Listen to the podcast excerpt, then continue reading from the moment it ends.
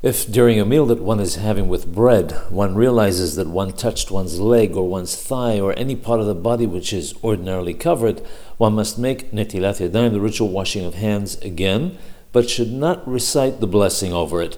If one scratched one's head during the meal, one must also make netilat yadayim again without the blessing. If, on the other hand, one only touched one's hair during the meal without scratching it, one does not need to wash one's hands. If only one hand touched an uncovered part of the body, then only that hand requires washing. Even if a person is only eating fruits or drinking water and touches one of the parts of the body that are ordinarily covered, he should wash his hands. The reason is that when he recites the bracha aharona, the after blessing, it should be with clean hands.